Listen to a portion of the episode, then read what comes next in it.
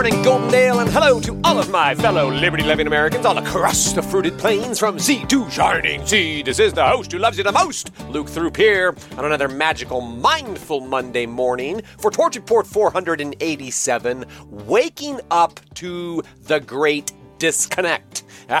Friends, today we'll be digging in pretty deep here. I want to kind of work toward an understanding of our root problems and then, better yet, what we can actually do about it. So, being that it is a Mindful Monday, I'm not going to talk about the political circus today. I'm not going to talk about Joe Biden getting charged with, you know, genocide because of his support of, of Israel, of the Israeli, uh, you know, genocide of Hamas and all that crap. Uh, I don't want to talk about the kamikaze drones or the nuclear something. I don't want to talk about it. Instead, I'd like to uh, wade back into the deeper issues that we were kind of dabbling in and discussing last week and then and then tease out some thoughtful thought-provoking solutions. So how does that sound? Grab a cup of coffee friends. We're going to jump right in. If it were possible to sum up the plights of humanity in a single sentence, I would suggest that a lack of connection is the central permeating issue. That is a single sentence. If it were possible to sum up the plight of humanity in a single sentence,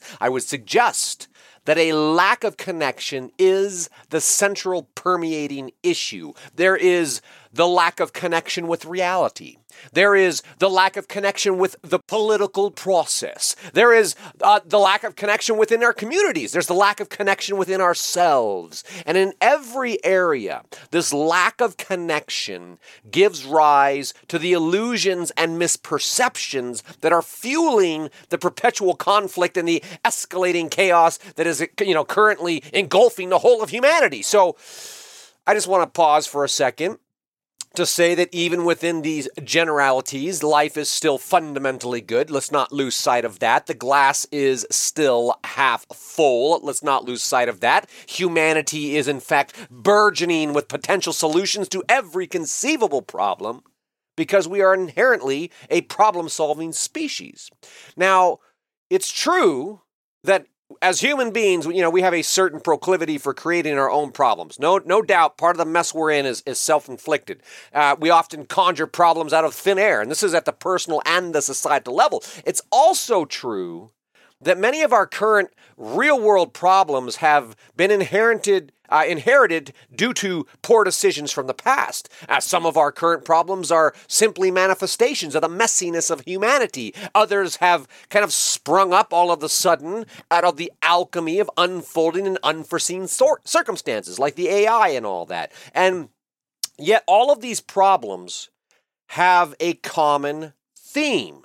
There is a great disconnect going on here. And I don't think it's necessary, uh, really, without dissecting the virtually infinite ways in which all of this is playing out. You know, you could you could take any given issue, throw them all on the table, dissect any given one of them, and and practically speaking, you I think I believe that we can identify a lack of connection as the central issue in any given issue. And so I think that if the lack of connection is the central issue, then we find the cornerstone for effective problem solving. Again, the problem could be, you know, the lack of connection with reality. It could be the lack of connection within the community. It could be the lack of connection within ourselves. But each of these connections can, in fact, be rebuilt. And they must, in fact, be rebuilt if we intend to solve any of our myriad problems. So I want to I want to try to give you a few practical examples to kind of you know ground this in reality a little bit not just philosophical fluff here, friends. Uh, the first practical example of what I'm talking about was, you know, like last week, I was discussing the need for us to stand together and fight alongside people we disagree with. You know, unless liberals and conservatives and Democrats and Republicans and atheists and Christians, etc., unless we're able to unite, even though we disagree, unless we can come together to fight against our common enemies, then you know, the common enemies of our time, namely like the, the the corrupt two party establishment, those who are actively working to divide and conquer us all, the secret global cabal, and all that, if we fail to come together, then we will fail to form a sufficient enough opposition, and thus we will inevitably succumb to their evil centralizing schemes. Does that make sense? The central issue here is the lack of connection between these diversely different groups, which is, you know, simultaneously to be expected. It's it's understandable, but it's also equally being exploited. This this uh, lack of connection between groups, part of it is because they're driving a wedge between these different groups. Now, the second example, practically speaking, in a different vein, if you if you consider the the skyrocketing mental health issues that are plaguing our nation right now, I mean we've covered this Torch Report 344, the destruction of happiness, Torch Report 345, dissecting the mental health crisis. There are many converging factors that are fueling the mental health crisis, uh, not the least of which, of course, is the delicate task of developing dissatisfaction, uh, which is a tool of psychological warfare. That's a direct quote. Uh, we were originally discussing this delicate task of developing dissatisfaction back uh, Torch Report 333, Frank Church and the Family Jewels. And the Family Jewels, of course, are CIA documents associated with uh, this sort of psychological warfare. In other words, friends, the mental health crisis that we're facing is not by accident. But once again, the central issue can be distilled down to a lack of connection. Specifically, in this case, it's the lack of connection with reality that's fueling the mental mayhem, if you will. Now, the third example I want to throw out on the table here for you to chew on is that you know, consider the great malaise, the great meh mentality. Eh, whatever. What's the point? You know what I mean? And this this malaise seems to be steadily creeping into our communities. People seem to be more dispassionate, more demoralized, more distant than ever before. I'm sure you've witnessed this. You know, people walking around shuffling, you know, not making eye contact. There's just this kind of just the this dullness within the community, uh, within communities all across the fruited plains. People are are suffering somehow. It, it kind of seems that it feeds into apathy. It feeds into complacency, and I believe this is being driven by some of the fame, same factors that's driving the mental health crises, but I think there's more than that to it, right? There, there is a subtle distinction here that is not to be missed, friends. As, as spiritual creatures, we need a sense of purpose. I think people are lacking a sense of purpose. We need wonder and magic and some sort of compelling reason to give a damn about our lives. And I think people are lacking that sense of wonder and magic and reason to give a damn about life itself. So, underneath this issue, we find a lack of connection as well. And in this case, it seems that more and more people are losing touch with their wild and mysterious souls. Friends, I believe driving the disconnect in each of these three examples, it's a little bit different in each, but driving the disconnect in each of the examples is the overwhelming inundation of the addictive stimulating technologies and the information overload that comes with it. So, to put it more bluntly, uh, as powerful as matter, modern technology has become, it is the it is the tool that's breaking people's brains, and I don't think that that's by accident. I do believe personally that there's a small group of powerful people who understand that this technology is breaking people's brains, and they are using it to their own advantage. People simply cannot keep up. They can't resist the addictive stimulation of the screen. Uh, they can't. They can't process the amount of information that's just pouring in at all uh, at all points in time, really saturating the mind, and then you know uh, almost you know forcefully imposing patterns of language and propaganda into the subconscious mind of the process. But that's I don't want to get into all that today. Uh, as I've said many times. If you've been with me, you've heard me say, you know, the ultimate solution to political chaos is an elevation of spiritual awareness. And if you think about it, Politics is a game of labels, is it not? You know, psychological conditioning attaches emotions to these various labels liberal, conservative, whatever. And as a result, politicians can push some, you know, a few buttons here, a few buttons there, beep, beep, beep, and all of a sudden, you know, they, they're able to evoke predictable patterns of behavior outrage, frustration, you know, ah, what's going on? And it's like a puppeteer pulling the strings to yank our minds this way and that. And here, too, I would suggest to you that the root of the problem is a lack of connection. It is precisely the disconnect between mental and spiritual awareness that allows this manipulation to go on unnoticed. Does that make sense?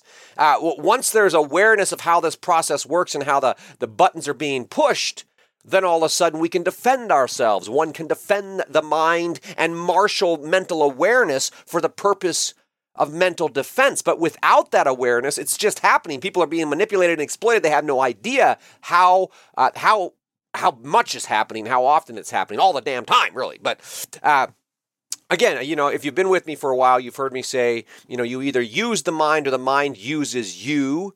You know, these are these are uh, life lessons that life, you know, from the PhD from the School of Hard Knocks. You know, uh, prior to the pandemic, these were the kind of things that I was fascinated by, studied. Uh, what is this? What is this subconscious inertia? What are what are these mental patterns? Uh, how do I how do I transcend that and all of that kind of stuff? How do I how do I get a hold of my mind and use it like a tool as opposed to my mind using me for self gratification, for ego gratification, and all that stuff. So, you know, our minds, we either use our minds or our minds use us. That's where I'm coming from on that. But our minds are all at once a profoundly powerful tool, as well as uh, our minds are an unruly beast. So we have, you know, at the same time, this most most profound tool, the tool of the mind, and then at the same time, this unruly beast of our own minds. And the only way that we can use this tool and tame this beast is through the elevation of spiritual awareness. Now,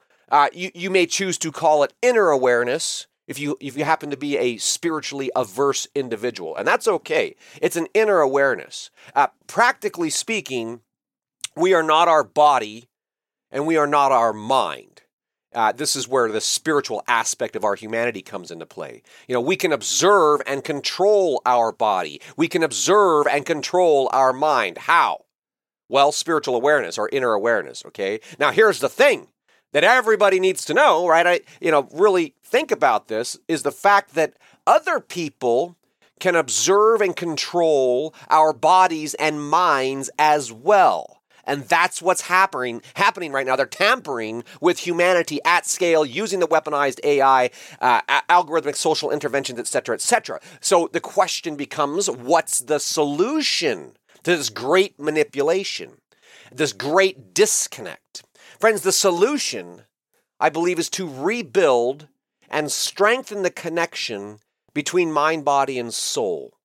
Not only is this possible to build this connection between mind, body, and soul, to bolster it, uh, it it's ultimately an ancient science. All the wisdom traditions have passed down this science. And of course, you know, the, the science of, of integrating mind, body, and soul and all of that kind of stuff, it takes one on a fascinating and thrilling journey of self discovery that ultimately exceeds the scope of this report. So, for simplicity's sake today, let's just say that this, this is rebuilding our connection with ourselves. Step number one to what's the solution is rebuilding our connection with ourselves to elevate our own inner awareness. When we rebuild this connection, it increases our mental resilience to psychological attacks. It makes us less vulnerable to emotional or political manipulation. It, it elevate, elevating our inner awareness, friends, ultimately, it expands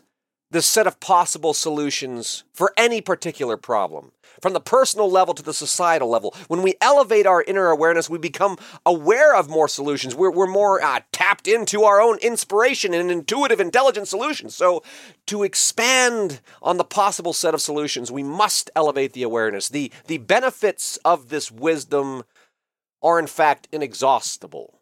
Now, turning our attention to societal woes specifically, particularly the, the political circus and the conundrum that currently besets us, rebuilding connections within our local communities and circles of influence is really a strategic starting point for political impact. So, and how do we you know go about building connections and it, it's best done when we have uh, kind of built that interconnection with ourselves then we go out into the community we become active engaged and network and all that kind of stuff and within our local communities as we build out our network and our circles of influence we can begin to have uh, a, a, greater impact, a greater influence, right? We can we can bring people together Say just for like a barbecue or a weekly walk or a book club or whatever. You get people together.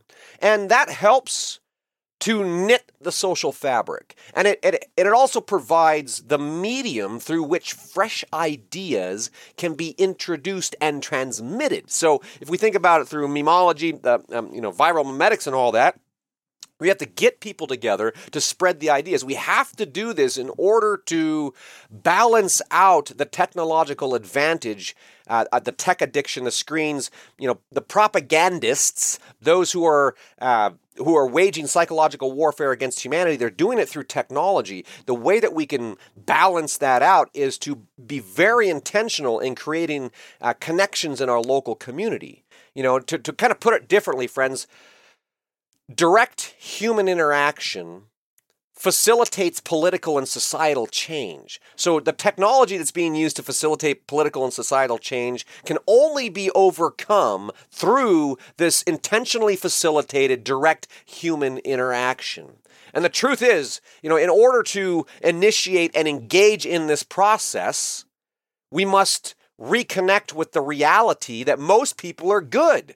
We must let go of the labels. We must reject the conditioned reactions and step out of our comfort zone to connect with people who we perceive as being different and it may feel excruciating at first. And I know many, many, many, many, many, many, many, many, many people won't even do it. They'll never step out of their comfort zone and strike up a conversation with a perfect stranger, or go, you know, go to some club or some group that's meeting. Maybe it's listed in the newspaper or a local blog or whatever. But they're not going to do it. Why? Well, because these people are weird. They're different. You know. I don't know. It may feel excruciating for those who do take that step, but I assure you, it's well worth the effort. And now, just to uh, pause for a second to address those who may scoff and mock me as a pacifist for saying all this.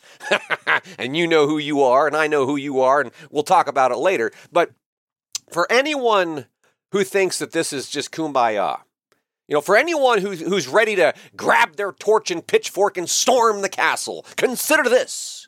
You're going to need some backup, right? I mean, at least you're going to want some backup.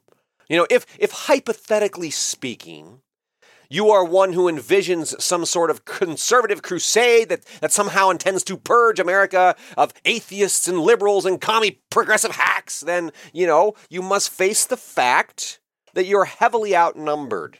Okay, heavily outnumbered. Not, not uh, not in the territorial, not territorially speaking, but as far as pure population, pure numbers, there are many, many, many more people living in the big liberal cities that have these other ideas and beliefs about things, okay? And it would be wise to realize that many of the atheists and liberals living in the great glistening blue cities, they still love and value the principles of liberty. This is what I was talking about last week. And therefore, they are our allies in the fight against the commie progressive hacks who have been indoctrinated into the global collectivist cult. So, yes, there is an enemy factor here, friends, but it would be wise to realize that even those who are operating under the delusions of the cult collective, they're still human. And that means that many of them can be saved. They can be uh, woke up, but it's not going to happen unless we can reach out and touch their heart. So, you know, things have become so crazy so quickly. There are, are there are more people waking up now than ever before. And that means that we're standing at the door of opportunity, facing an immense challenge, an immense challenge, but we are better positioned now than any prior generation to bring people together using many of these same exact tools and tactics and strategies that are currently being used against us. The enemy understands human nature. And if we understand human nature, it, it behooves us to understand human nature. We can use these tools to build these connections. Friends, we must understand that we are in a war of ideas, that the battles being fought are, are, are battles for influence. Those who would capture the minds of humanity in order to consolidate global power and control, to forcefully impose the great inescapable socialist surveillance state, and to convince the masses to sacrifice themselves and others for the sake of future Earth. They're, they're the enemies of all of us, regardless of our labels, regardless of our personal differences. The enemy is organized. The enemy is powerful and momentum is in their favor, but they are few and we are many. So long as we rebuild the connections that bind us together, not just as Americans, but as human beings who are born to be free. The issues that we face today are rooted in the great disconnect between what is, what was, and the way that we think things should be. And if we connect these dots, then solutions abound, and that which is sought is suddenly found. The truth is that we are already free. We just need to remind humanity, and that begins by building connections, friends. And that is the message of my heart for today. Friends, if you're enjoying this podcast, please take the time to go to the website, thetorchreport.com, find the heart, click the heart, give me some love, subscribe if you have not subscribed already. And of course, the greatest honor of all is if you share this podcast with someone. Share it with anyone. Share it with everyone you know. Get out there and embrace this magical, mindful Monday morning. And I'll look forward to talking to you again soon.